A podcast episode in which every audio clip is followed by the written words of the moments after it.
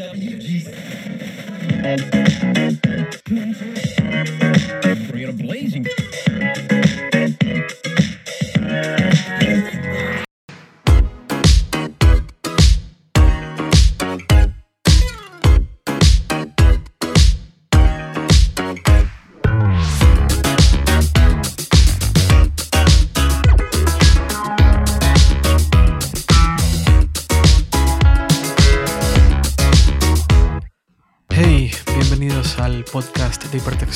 Yo soy Eduardo Arcos y hoy hablaremos de la Nintendo Switch, lo mucho que nos ha sorprendido Horizon y por qué consideramos que probablemente las consolas de videojuegos desaparezcan en los próximos 5 a 10 años.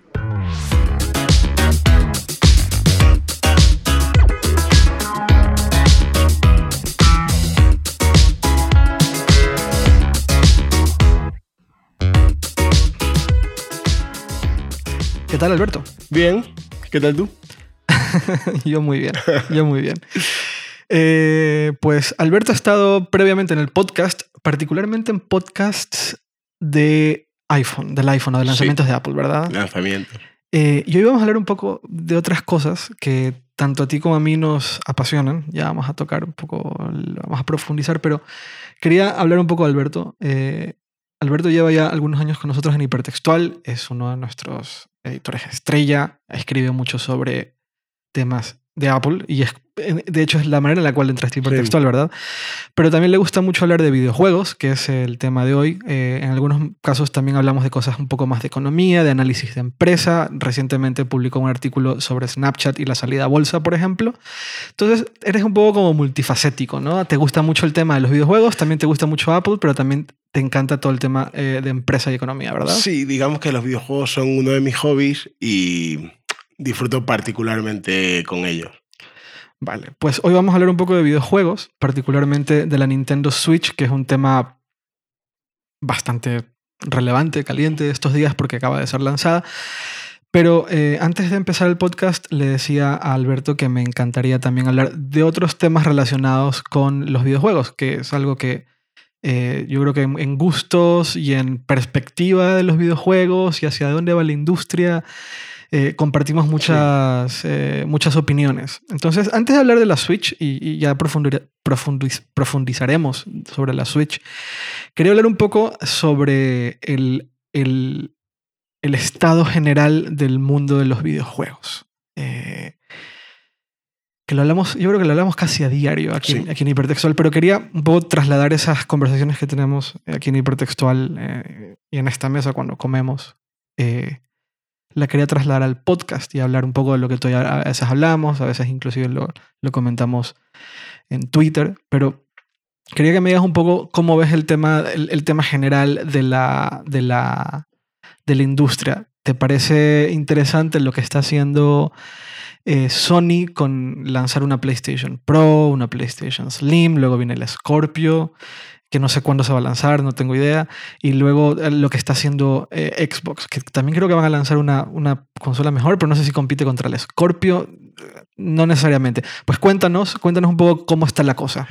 Mm, Yo creo que la industria de de hace un par de años, incluso diría que desde el principio de esta generación, pero especialmente desde hace un par de años hacia acá, ha venido cambiando del modelo generacional de consolas, de un ciclo de siete años con, un- con unas especificaciones técnicas muy limitadas, estirando su vida útil, hacia un cambio más de modelo de, consola, de cambio ge- general, no tanto como generacional, sino incremental. La base de la consola es la misma, mismo sistema operativo, mismos juegos, pero cada cierto ciclo, que de momento está en tres años, pues nos ofrecen una consola nueva que es compatible con todo lo anterior y que apuesta por- un poquito por el avance técnico. Es una, una mezcla entre el modelo mixto del PC, pero combinando todavía los temas de ecosistemas cerrados de las videoconsolas y tal.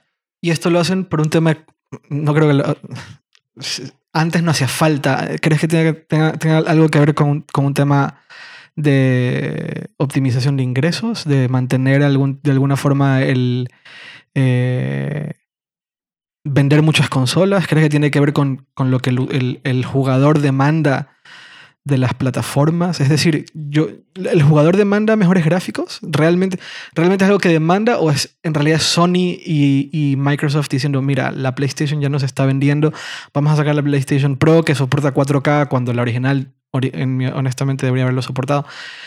¿Qué, qué, qué, qué motiva el hecho de que pasemos de, la de lo generacional, que la Xbox 360 de cuánto duró, siete años, ¿no? Mm. Y la PlayStation 3 un poco lo mismo, ¿no?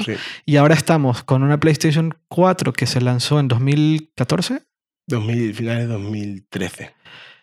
Y tres años más tarde, la PlayStation Pro, que pues es como... Es como, como algo un poco mediocre, ¿no? Está pasando un caso muy curioso que, que veremos cómo eh, lo encauza la, encauza la industria cuando Microsoft presente la Scorpio, presumiblemente en el E3 de este año. Yo dije, yo dije que la PlayStation Pro, la, siguiente PlayStation era la Scorpio, lo dije yo, ¿verdad? Sí, puede ser. Qué horror. Bueno, no hay problema. ¿Y cómo cuál es el codename del, del, de la siguiente PlayStation? Pues no se sabe, hay rumores sobre una PlayStation 5, pero típico para 2018, pero totalmente, totalmente fuera. Entonces yo creo que cuando Microsoft presente su propuesta, que si todos los rumores se confirman va a ser igual que lo que tiene ahora Sony, un modelo más premium, pero un ecosistema único. Yo creo que va igual que los videojuegos que están yendo hacia el servicio, hacia un lanzamiento y prolongado dos, tres, cuatro, incluso cinco años eh, de apoyo con software y con contenido adicional. Recordemos los famosos 10 años de Destiny, que al final, bueno, no han sido, pero no. Imposible. Entonces yo creo que la industria va, va por eso. El porqué de todo esto, supongo que es, una, es un mix entre esas ganas que tiene la gente de, del PC de tener novedades constantemente, porque el mercado tecnológico sí que necesita eh, novedades constantemente para mantener la atención. No creo que sea tanto una cuestión de que el usuario pida más gráficos, porque la generación actual sí hay juegos que despuntan, pero en términos generales no ha supuesto un salto brutal eh, respecto a lo que había anteriormente. Sí. Yo creo que es más una cuestión de crear un ecosistema, crear una buena base de consolas instaladas y ponerse a vender juegos. Entonces, por un lado tienes eh, los usuarios que se han subido al carro desde el principio y siguen con su misma consola y aquellos que van a renovar, que siempre va a haber usuarios innovadores que te van a renovar las consolas. Sí y van a promocionar esa base de usuarios. Y yo creo que en términos generales va a suponer un parque de consolas más grande para, que, para hacer las plataformas más atractivas a los desarrolladores. De acuerdo. Porque luego tenemos por otro lado los juegos móviles que vienen pegando muy fuerte en las nuevas generaciones de jugadores. Tenemos la sombrita esta del streaming que está un poquito dejando la pregunta de en el futuro las consolas van a ser necesarias como aparato físico. ¿Puedes explicar un poco eso? Porque yo creo que es muy interesante y tal vez no, no, todo el mundo te entienda. Eh, como, como en, que, entiendo que es la teoría hacia donde en algún momento llegaremos con las consolas, ¿no? Que dejará de, existir el aparato en sí mismo y el, y el procesamiento del juego. Sí, será en la nube. Está en la nube, ¿verdad? Y tú lo que recibes es la eh, señal. La señal, en, definitiva, pero juegas con una latencia mínima o nula, ¿verdad? A ver, yo creo que las razones por las que no, no estamos viendo esto a día de hoy como, como una alternativa plausible, es decir, real, sino que son pruebas PlayStation tiene PlayStation Now, hay algunas pequeñas alternativas en PC, Nvidia tiene otras y tal, está en una cuestión, supongo que técnica, por un lado, los usuarios la conexión que tienen limitada y por otro costes, los costes de infraestructura que tienen que soportar esas compañías. Y la absoluta dependencia de la conexión de Internet que tengas donde sea que quieras jugar. Exacto. Y eso limita mucho la, la, cobertura geográfica de ese servicio. Por supuesto. Y además pensar que si mañana por X o Y motivo te quedas sin Internet, no hay forma no hay posible de que puedas jugarlo. Yo creo que eventualmente, de hecho, esta visión de la industria de, la consola en sí como un servicio que renovar cada dos años y mantener un ecosistema que perdure en el tiempo de juegos y tal.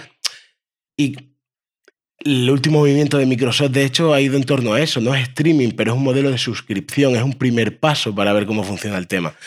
Entonces yo creo que eventualmente, cuando la tecnología lo permita, que lo permita a día de hoy, pero cuando lo permita de forma universal, yo creo que vamos a ir hacia el modelo de, Netflix. Tú eliges una plataforma y directamente en la televisión lo ves. Ya procesar al, al usuario le da igual que procese eso. Claro. Y eso en teoría nos daría unas posibilidades mucho mayores de...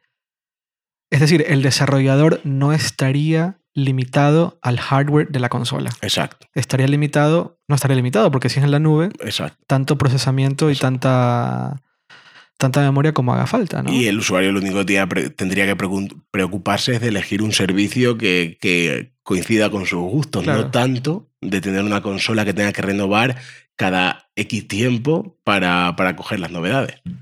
Que de buenas a primeras el primer pensamiento sería eh, el fin de Microsoft, el fin de la, de, la, de la plataforma, pero luego ves el éxito que están teniendo plataformas de streaming como Netflix o como HBO de cierta forma y dices, oye, no es tan mala idea, ¿no? No, no es mala idea porque yo creo que en primer lugar, y lo más importante es que lo mismo que ha pasado con Netflix que permite democratizar el videojuego. Mm. En el momento que no tienes que depender de un aparato, sino que funciona en cualquier Smart TV Sí, que está a la orden del día, yo creo que permite a más gente acceder al videojuego. Y en segundo lugar, eliminas parte de las fricciones que supone estar atado a una plataforma a día de hoy. claro. Si eres de Sony, juegas a los exclusivos de Sony y a los multiplataformas, pero te olvidas de los exclusivos de PC, los exclusivos de Xbox. Al final, si tienes una plataforma, aunque cada una tenga sus exclusivos, tú puedes elegir qué pagar y qué no pagar Sí. y jugar en función a tus gustos. Oye, y hablando de jugar, ¿qué, qué tal te parece? Bueno, eh, eso es otra cosa que quería hablar acá y, y- y comentarlo. Hay, hay un especial que publicamos hace, hace una semana ya sobre Horizon. eh, que cuando lo publicamos fue el día de lanzamiento de Horizon. Sí. Tú habías tenido la oportunidad de jugarlo ya un par de semanas antes, porque publicaste la reseña del videojuego, pero también hiciste todo un especial eh, muy, muy interesante, muy detallado sobre el desarrollo y sobre el videojuego en sí mismo. Eh, y yo lo empecé a jugar hace un par de días y me parece un juegazo. Quería, quería que me co- comentes un poco Pues sobre a, el mí, tema. a mí me pasó una cosa muy curiosa con Horizon. Yo lo probé en el E3 de, de 2016 y tuve una sensación encontrada. Por un lado, el apartado técnico de Horizon o sea, es maravilloso y desde las primeras fases de desarrollo que nos enseñaron era maravilloso. Pero por otro lado, le vi el típico juego de mundo abierto con toques de Ubisoft, misiones interminables y malditas. Y me echaba un poco para atrás porque venimos de, de unos años donde el mundo abierto ha venido como solución a los problemas narrativos de la industria y realmente no hemos jugado a juegos terribles que han, Dame, dame un ejemplo.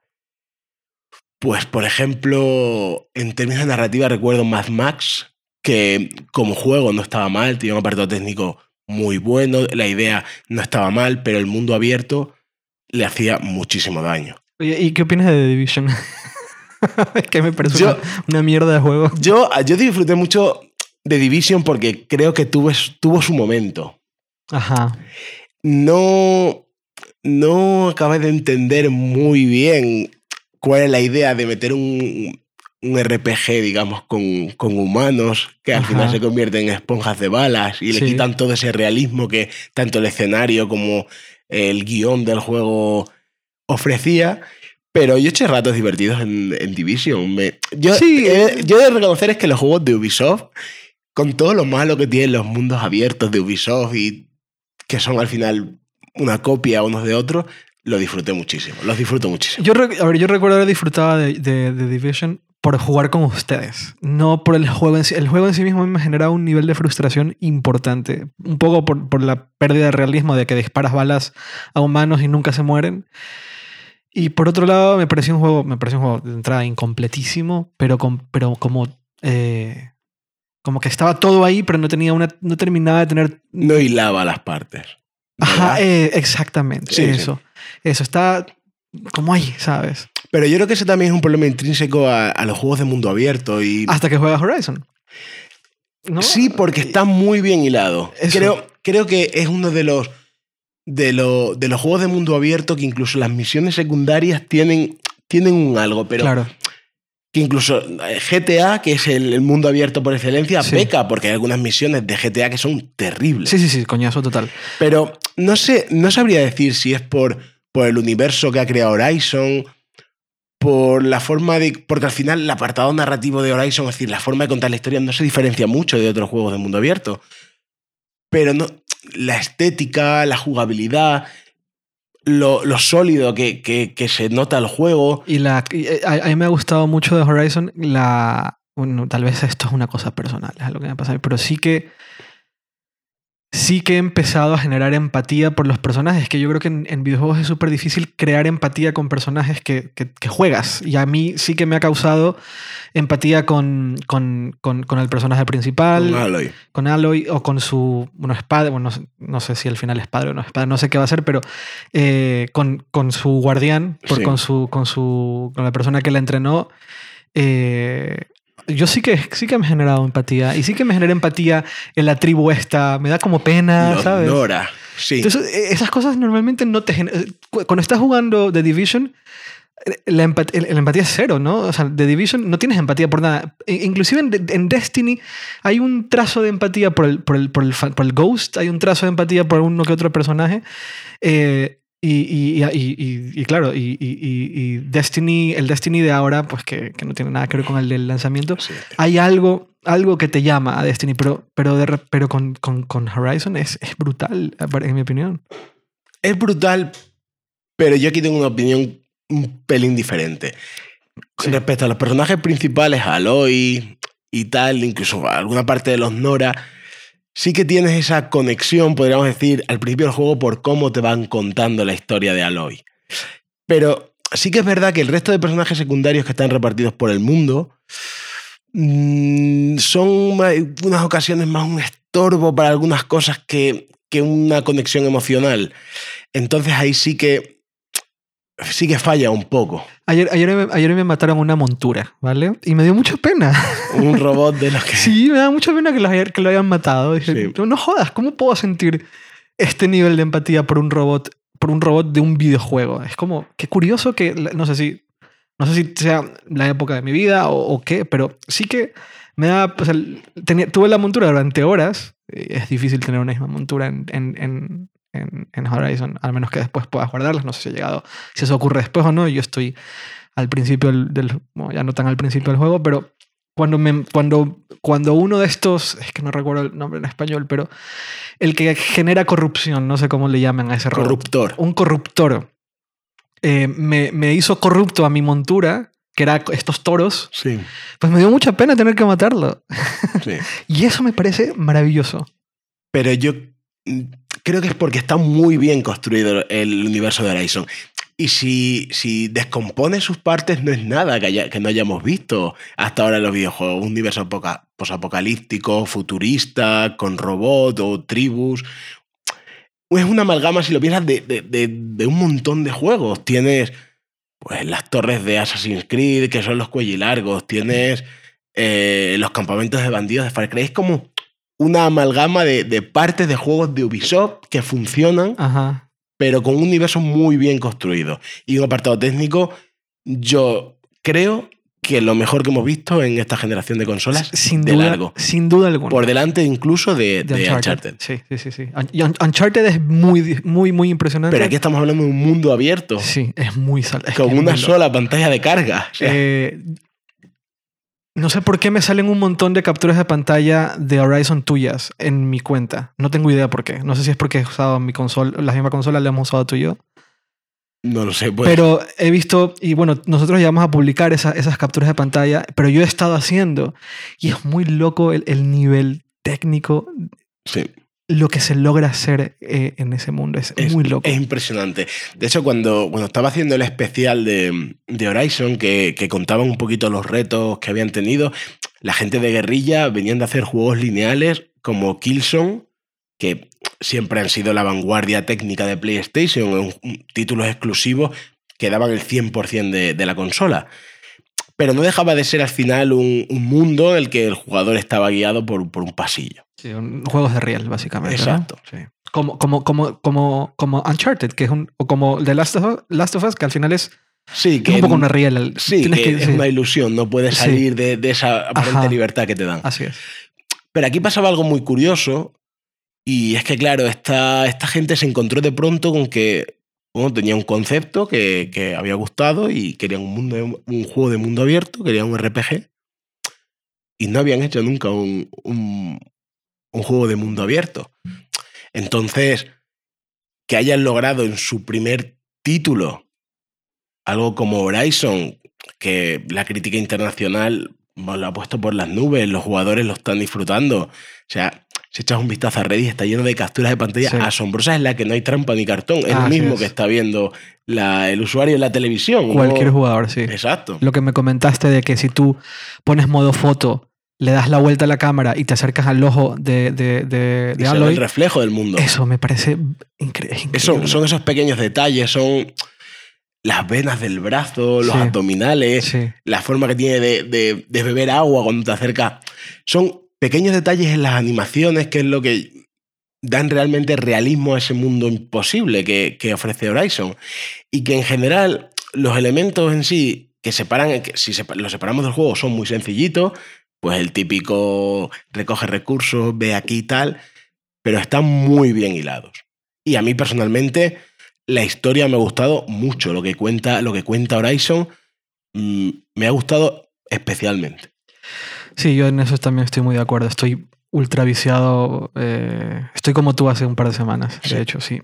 Bueno, y hablando de mundos abiertos, eh, has estado probando um, Zelda. Eh, Zelda de la Nintendo Switch. Eh, de hecho, mientras hablamos, eh, mientras estamos grabando esto, aquí mismo hay una Nintendo Switch, que es la que nos enviaron para reseña en hipertextual. Y vale, antes de tocar Zelda, eh, ¿qué, qué, qué, qué opinión te merece la Nintendo Switch? Eh, pero no, no. pri- primero quiero, quiero. Vale, primero cuéntame, cuéntame lo que opinas de la Nintendo Switch, porque después quiero, quiero hablar de algo eh, que tal vez. No sé si es injusto para la Switch, pero quisiera tocarlo y es la, la, la Switch en el ecosistema que estamos actualmente.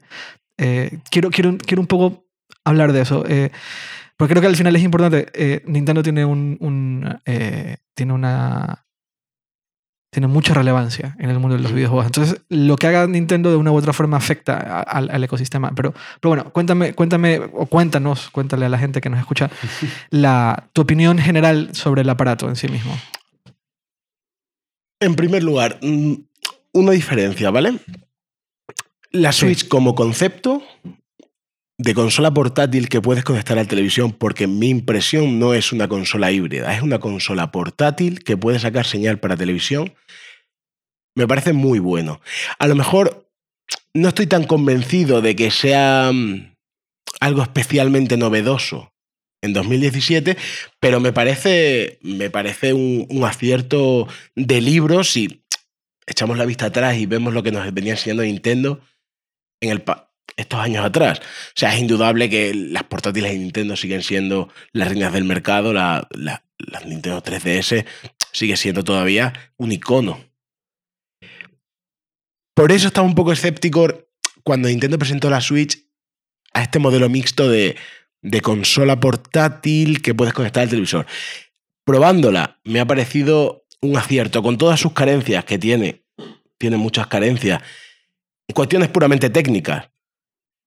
Pero yo creo que es algo que hace ilusión, es algo nuevo, porque veníamos de típicas consolas de sobremesa, incluso el cambio que, supuso Wii o, Wii U, la forma está novedosa, veníamos de experiencias extrañas con Kinect o todavía estamos viendo la VR en consolas, cómo se desarrolla, pero es algo nuevo, algo en definitiva por lo que ilusionarse. Hay propuesta al menos, Sí. ¿no? Sí, Hay innovación al menos, Ya. no, no ap- a lo mejor en, en apartado técnico, sí. pero sí en riesgo y en, en decir, somos Nintendo, seguimos a nuestro rollo, Sí, no seguimos los estándares del mercado y esta es nuestra propuesta para el futuro de los videojuegos a medio plazo. Y parece que el mercado ha respondido. Parece que el mercado ha respondido. Me da, me, me da miedo que el mercado responda de la misma forma que respondieron con la Wii, que todo el mundo tenía una Wii porque era, era relativamente barata y después era muy barata.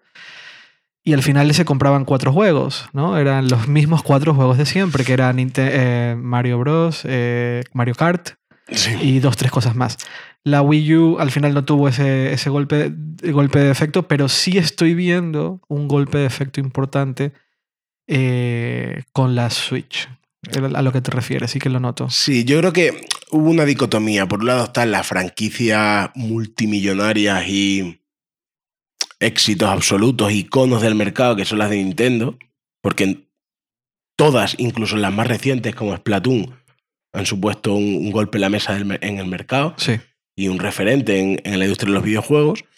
Y por otro lado está el apoyo de los desarrolladores. Yo soy de la opinión que una consola no puede vivir solo de, de sus exclusivos. De acuerdo.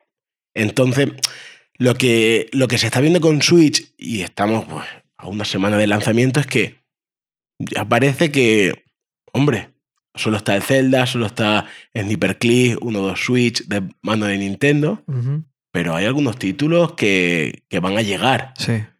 Y lo que sí que estoy viendo es que puede ser un filón increíble para los juegos indie y para ese sector del mercado que demanda una consola para juegos indie. Sí. Entonces yo creo que en este caso los exclusivos de Nintendo que ya están anunciados, más los que llegarán en el futuro, el apoyo de grandes editoras como Electronic Arts, Ubi, From Software que ya ha anunciado que están desarrollando para Switch, y los indie creo que puede ser una alternativa muy interesante a aquellos que buscan algo diferente y complementario a las consolas de sobremesa tradicionales. Ajá. Porque yo no creo que Switch represente una competencia directa en cuanto a mercado a esas consolas. Puede que sí en decisión de compra, pero no en tanto a mercado. ¿Por qué? Eso me parece muy interesante. ¿Por qué crees que no representa competencia en, en, en ese, desde ese plano? Porque habiéndola probado estos días lo veo como algo complementario. Tiene indudablemente Zelda, que es un triple A. Sí. Indudablemente. Uno de los mejores juegos de la década. Mm. Pero no, las, no, no veo la Switch como una máquina principal para el jugador hardcore, y odio esta palabra, pero bueno, para el jugador intensivo de videojuegos, sino como la veo para algo más ocasional. Pero porque es una apreciación personal de este tiempo viendo la consola de que es una consola portátil que eventualmente puedes conectar a la televisión, pero su foco es eminentemente portátil. Okay. De hecho, hay desarrolladores que han dicho que sus títulos solo van a estar disponibles en el modo portátil. Tú puedes elegir que un videojuego no se ve en la tele. Es, el, el, desarrollador puede decir que su videojuego solo va a estar disponible en modo portátil. Ah, wow, no, no tenía idea. Eso, es, eso es interesante. Entonces, yo lo veo como algo, algo complementario. El, ¿La salida de la tele es 1080p? Sí. ¿Y se ve bien? Sí, se ve muy bien. Pero no tan bien. No tan bien, pero porque la, la máquina no, no, está, no es una PlayStation 4 o una Xbox o un PC, es, es, lo que es. Es Sí. una tablet con Nvidia Tegra Sí, que va de maravilla, sí. pero el hardware da para lo que da. Va, ok. Y los juegos de Nintendo tampoco han sido un portento técnico, pero su foco al final no es ese tampoco, no, no, no es el, el, jugador que busca. Aquí estamos hablando de una dirección de arte increíble, unas historias que contar fabulosas y una jugabilidad increíble. Esos han sido los sellos de Nintendo, casi todos sus juegos, no tanto el apartado técnico. Con lo cual yo creo que no es algo que busque el usuario general y por eso lo veo más como algo complementario. Pero es una opinión personal.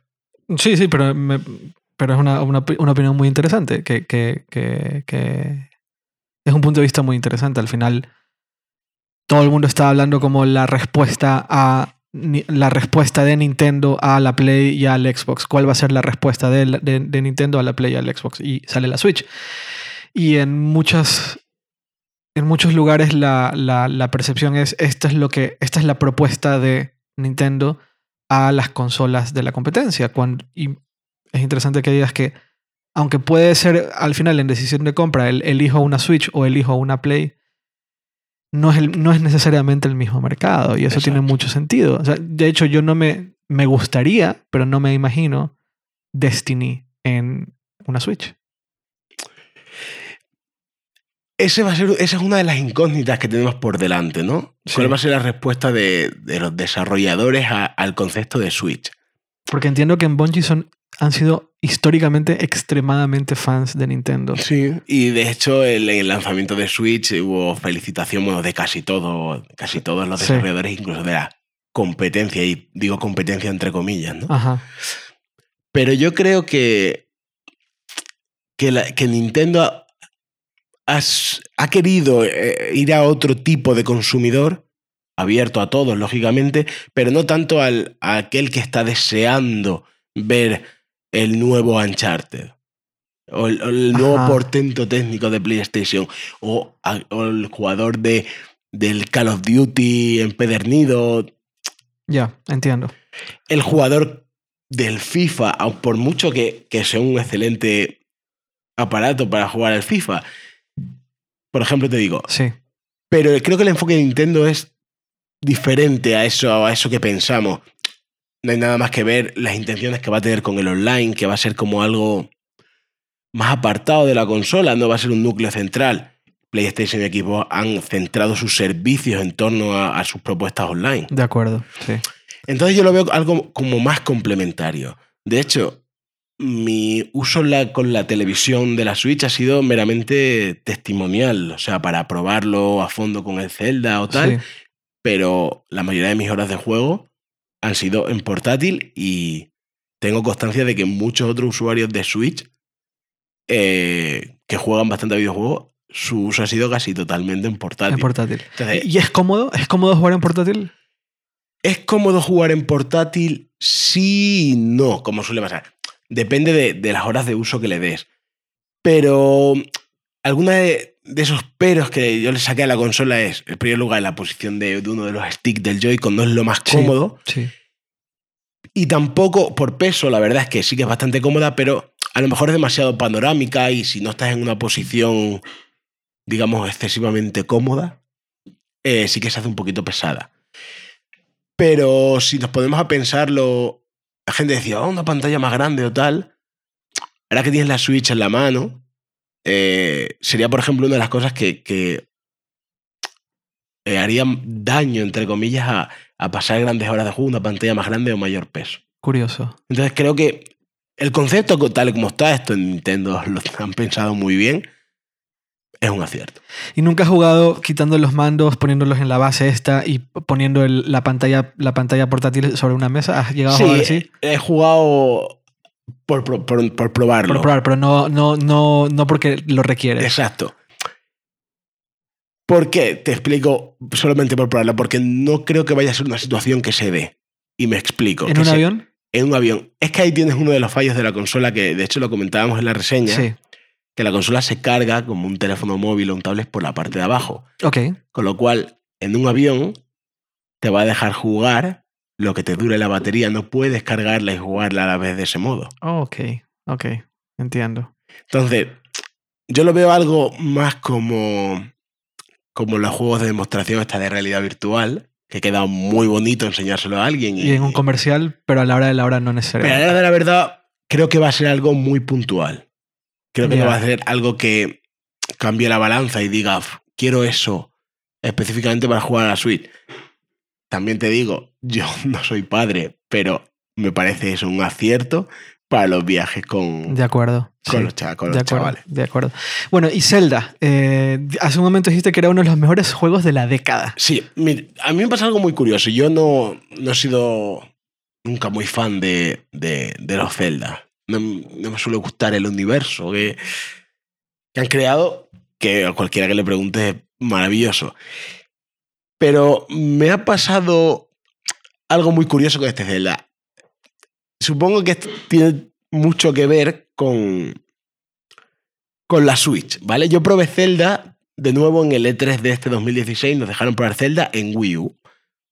Y con sus problemillas y tal, estaba bien, queríamos probar eso en el mundo abierto. Entonces, cuando llegó la Switch, que era todo nuevo, era una forma nueva de jugar, aunque era lo viejo conocido, porque no es más que una consola portátil cuando juegas en portátil. Pero con este Zelda ha sido como estrenarlo todo, estrenar consola y estrenar nueva forma de jugar al Zelda. Yo he jugado a, a dos de las celdas anteriores, pero hacía mucho tiempo que no jugaba un Zelda. Podemos decir que era un jugador neófito en este caso. Y la libertad del mundo abierto me ha parecido increíble por dos razones. Una, porque es la primera vez que juego un mundo abierto de absoluta libertad, y cuando digo absoluta libertad, digo absoluta libertad, porque aquí no hay, quitando al principio y tal, o los que tú marques, puntos que te guíen el camino. Y en segundo lugar, que puedes hacer lo que quieras en el mundo de Zelda sin seguir un guion establecido. Tú puedes, desde los primeros 20 minutos que te dan libertad, ir al monstruo final. Ir a los jefes finales. Sería imposible matarlos, tienes que nivelar para poder llegar, ¿no? Pero, Sí. pero hay la posibilidad de ir Pero si quieres. Está la posibilidad, o está la posibilidad de disfrutar el Zelda sin seguir ni un ápice de la historia principal. Y tiene cosas increíbles que descubrir este Zelda sin seguir para nada la historia principal. O sea, eso mm, junto con, con e- con este universo, esta dirección de arte más que universo, porque es muy particular. Pues el universo de Zelda, el lore de Zelda, es que es una cuestión de personalidad del juego. Y esos pequeños detalles es que es muy difícil de explicar sin, sin enseñarlo. Esos pequeños detalles, las animaciones, la combinación del escenario con la física. O sea, esa forma de, de que ningún puzzle tenga una solución única, sino que dependa del jugador. En un juego como Zelda, en una consola portátil, bueno, es una consola híbrida, pero en su función portátil como Switch, que puede jugarlo a cientos de kilómetros de un enchufe, es increíble. Sinceramente es increíble. Wow. Sí, sí, sí. es que eh, eh, yo no, no- no he tocado Zelda. Eh, leo a la nuestra reseña y reseñas en otros medios y hay una eh, opinión generalizada muy clara sobre la importancia y, la, y lo impresionante que es Zelda. Pero no tenía idea que había todas estas peculiaridades que lo hacían tan especial. Eh, Luego, hay un, siento que hay un problema con, con- con Nintendo y es que el, el hecho de que el único juego aparentemente decente de lanzamiento de la Switch es Zelda, ¿no? Sí. No hay nada más jugable. Hay, Lo demás es relleno, ¿o no? hay una propuesta que no deja de ser En este momento tenemos un montón de fans en Nintendo queriendo matarnos. Bueno, queriendo matarme a mí por decir esto de que el resto de juegos son relleno. Porque A ver, está 1-2 Switch que mm, no es. Yo lo veo más como una demostración de las posibilidades de los Joy-Con que una propuesta seria de videojuegos, algo divertido para jugar con amigos, como Wii Sport en Ajá, su día. sí, sí. ¿no? Y luego está Sniper Clicks, Ajá. que es un juego indie más de habilidad para jugar entre dos personas, que es muy interesante. Pero como alternativa seria, me refiero a un juego con una narrativa, con una historia, con un desarrollo, solo está Zelda. Solo Zelda. El siguiente juego que consideres interesante para salir a la salida de la, de- de- para la perdona, el siguiente juego interesante que vaya a salir para Switch, ¿cuál va a ser? ¿Y en cuánto? Mario Kart, ¿Cuándo sale Mario Kart? eh, creo que mm, por verano, no estoy muy seguro de las fechas y tal. O sea, no es, no es que en un mes No, va a estar. O sea, Es que tenemos no- que esperar un poco más. No estoy seguro, a lo mejor está en primavera ya. Ajá. Del caso concreto de Mario no lo sé, pero luego está Super Mario Odyssey, que es la nueva esta propuesta loca de Nintendo de Super Mario Mundo Abierto y Sí. tal, que saldrá para vacaciones. Y luego está Splatoon 2, que también sale próximamente, pero sin, no, tampoco tengo claro una fecha concreta. Mientras hablabas, estaba mirando en. Estaba buscando en internet eh, eh, cuándo, cuándo va a salir Mario Kart. Y va a salir el 28 de mayo. El 28 de abril, perdón. A, a principio, es mayo, mes, básicamente. O sea que, vale, no es un mes, es un poco más de un mes. O sea, va- te- la, la consola salió a, a principios de marzo y esto de aquí va a salir a principios, a finales de abril. O sea, eh, tienes que esperarte un par de meses para jugar algo más que Zelda con, con consistencia, ¿no? Sí. Y eso, eso, eso está bien, eso, eso es una buena estrategia. eh, para, eh, porque, ¿y cuándo sale Mario? ¿Cuándo decías que sale Mario? Las vacaciones de Navidad. Es decir, si quieres jugar Mario, que supongo yo que va a ser probablemente el juego de los juegos más vendidos, Y Splatoon. Splatoon también está por ahí por medio que... A ver, no tiene mal catálogo entre lo que hay disponible en la Nintendo, no de, Sí. no de exclusivos, sino de, de juegos arcade. Está Shovel Knight por ahí, va a salir Isaac After, After Bi- Birth por ahí, no, no sé exactamente cómo se pronuncia. ¿Cuál, cuál, cuál, cuál, cuál? Isaac, Isaac. sí. Ok. Bueno, no, no, no dejan de ser juegos que, que ya estaban en otras plataformas y ahora llegan a Nintendo Switch. Al Switch, sí. Pero bueno, eh, Aún así creo que el lanzamiento, pocas veces una consola llega al mercado con un lanzamiento como Zelda, ¿eh? Eso hay que reconocer. Eso es interesante. Porque, Eso hay que reconocer a la Nintendo. porque, porque la crítica y propia, mi crítica también ha sido cómo es posible que lances una consola eh, nueva, de nueva generación, con un solo videojuego decente. Pero lo que dices tú es muy cierto. Eh, las- los primeros videojuegos de lanzamiento, tanto de Xbox como de PlayStation 4, de Xbox One y PlayStation 4, eran, eran lamentables. Eh, no había ningún juego bueno. Y de hecho, ¿recuerdas los Day One, los, todos los juegos de día Sí. 1 que iban a salir supuestamente tanto para Xbox como para PlayStation? Ninguno creo que cumplió al final. Sí, creo que casi todos acabaron retrasándose. Y los que supuestamente prometían un montón de cosas increíbles. The Division, por ejemplo, era uno de los juegos de día 1, no sé si recuerdas. No, The Division era día 1, ¿no? no, Division se presentó, se presentó hace mucho tiempo. Y que podías usar un drone y un montón de cosas que al final quitaron. Sí, eso quitaron, pero no, pero no, no era uno de los títulos de día uno. no, de no era generación. Division, era, era el del hacker. Eh, también de, de Ubi. Ah, el Sí. Watch Dogs. ¿no? Watch Dogs, también ese, ese Sí. era día 1 y no, no, no hubo forma. Sí, ese, ¿no? era, ese era de la primera jornada y bueno, Te- Terrible. es una de las manchas negras de- Sí, del expediente de... ¿Has jugado el 2? El 2 he jugado, pero no en profundidad. Le he probado por encima y está bien, Está bien. está bien. Está mejor. Está bastante mejor. Vale. Bueno, Splatoon sale el 22 de septiembre del 2017. También es eh, post, eh, post eh, vacación, post verano. Pero tienes toda la razón. Al final, una consola nueva con un nivel, con un videojuego de ese nivel, Sí. eh, es, es, eh, eh, sí, no, no es algo que hayamos visto en mucho tiempo. Tal vez en las épocas del PlayStation 1 o 2, ¿no? Sí. Con Metal Gear. Tal- que no sé si algún, algún Metal Gear llegó a salir eh, en, eh, en Yo re- lanzamiento. Yo recuerdo que el Metal Gear Solid 1 estaba en el disco demo de aquí de España, de que te vendía con la consola. Pero no. Era, era muy pequeñito, no recuerdo los juegos. Sí, no era. Y era, un, era una época extremadamente Sí. diferente y un mundo de los videojuegos en aquella época eran extremadamente distintos. Metal Gear Solid salió 98, ¿no? 1998, es cierto. Para la, para la PlayStation, lanzada el 3 de septiembre del 98 en Japón y el 21 de octubre en, Estados Unidos. Aquí en Europa el 24 de junio Mm. del 99. O sea, un año más tarde. No, eh, siete, ocho meses más tarde. Qué Mm. loco. ¿Por qué? No sé. Traducciones, tal vez. No lo sé, era una época.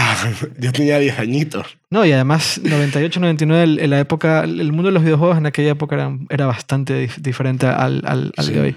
Pero no, en- entonces no era. Tal vez por eso venía en la demo de Metal De Gear, Metal Gear. porque en, en Europa salió muchos meses más tarde. Qué curioso. Bueno, eh, me, me deja. Mi impresión de la Switch empieza a cambiar un poco después de hablar contigo sobre el tema. Yo, yo estaba pensando en si valía la pena comprar uno, si, si la estrategia de Nintendo era la correcta, si, si de verdad Nintendo iba a ser capaz de, de, de, de, competir con, con, con Sony y con Microsoft, en particular con Sony. Esta consola, básicamente la, la, la- la competencia es Sony, no es, no, es, no es Microsoft. No mucha gente está usando una Xbox, ¿no? Creo que están en relación 2-1. Por Eso es cada dos, dos PlayStation hay una Xbox aproximadamente. Eso es muy fuerte. Las Eso es, últimas cifras. eso es muy triste, ¿no? Es que Microsoft hace tiempo que no da cifras de venta, con lo cual la mayoría son estimaciones de, de analistas y tal. Y lo último que, que se comentaba es que era una relación 2-1 casi llegando al 3-1.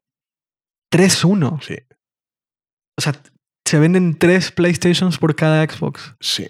Es muy fuerte, ¿no? O sea, la relación segura o más, más segura es el 2-1, pero la última tendencia era en que estaba en torno a, a 2-1. Ahora, eso sí, desconocemos las cifras que maneja ahora Microsoft con la, con la S.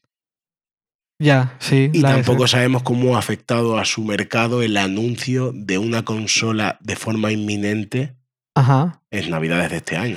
Y en, en términos de exclusivas para el Xbox, ¿hay algún videojuego que a ti te llame la atención de este año? Pues me llamaba mucho la atención Scalebound, pero lo cancelaron. Ajá. Y de A mí, a mí Crackdown, que yo soy muy fan de ese, video, de ese juego. Y de State of Decay 2, a mí me gustó mucho el primero. Ok. Y, y le tengo muchas ganas.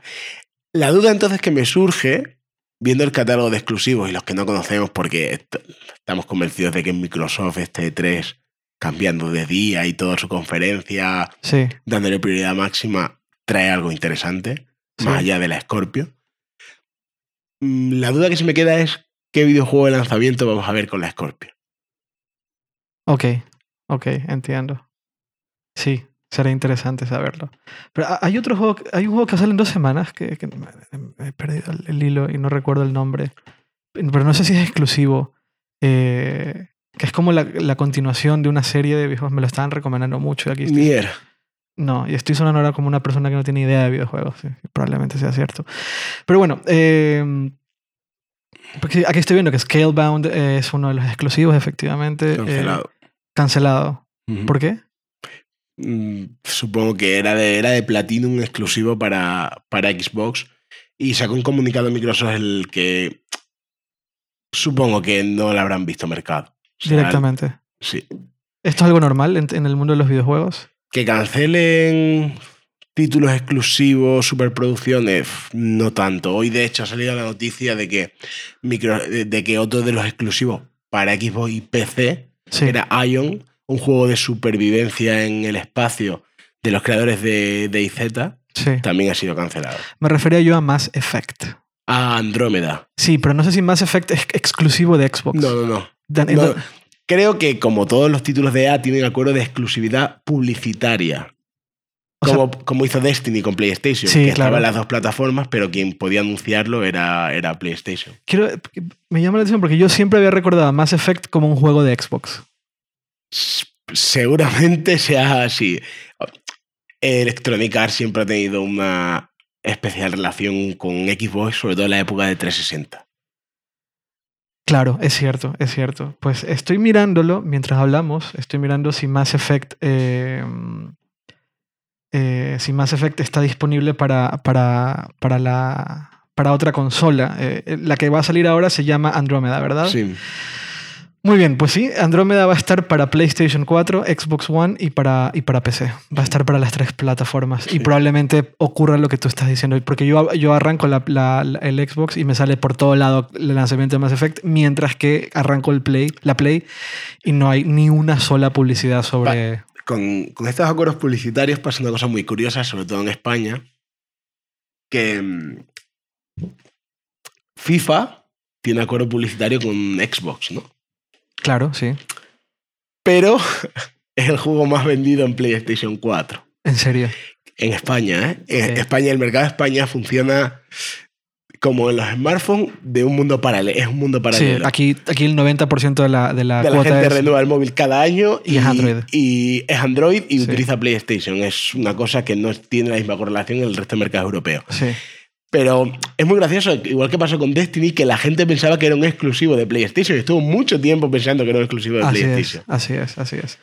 Pues bueno, eh, creo que con esto podemos acabar el, po- el podcast de hoy. Es muy interesante la, el punto de vista que tiene sobre, sobre, la, la- sobre el mercado. eh, sobre- y, y es, y enriquecedor, porque al final el discurso en, en, en términos de, de videojuegos suele ser muy, muy unidimensional. O sea, eh, De bandos.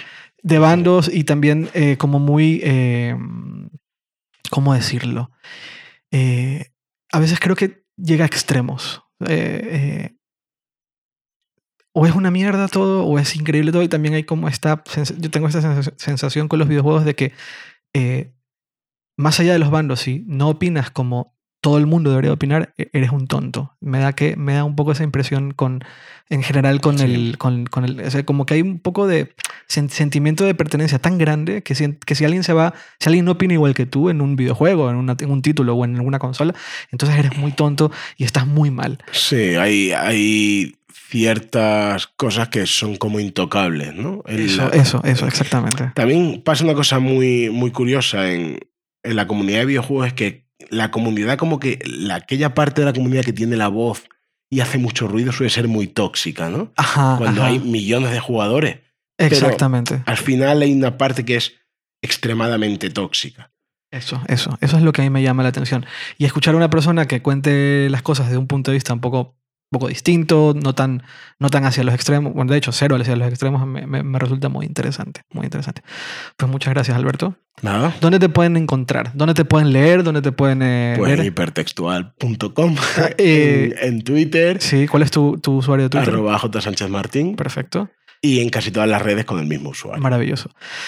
Pues muchas gracias a todos. eh, espero que tengan una excelente semana y nos escuchamos muy pronto. Chao. Chao.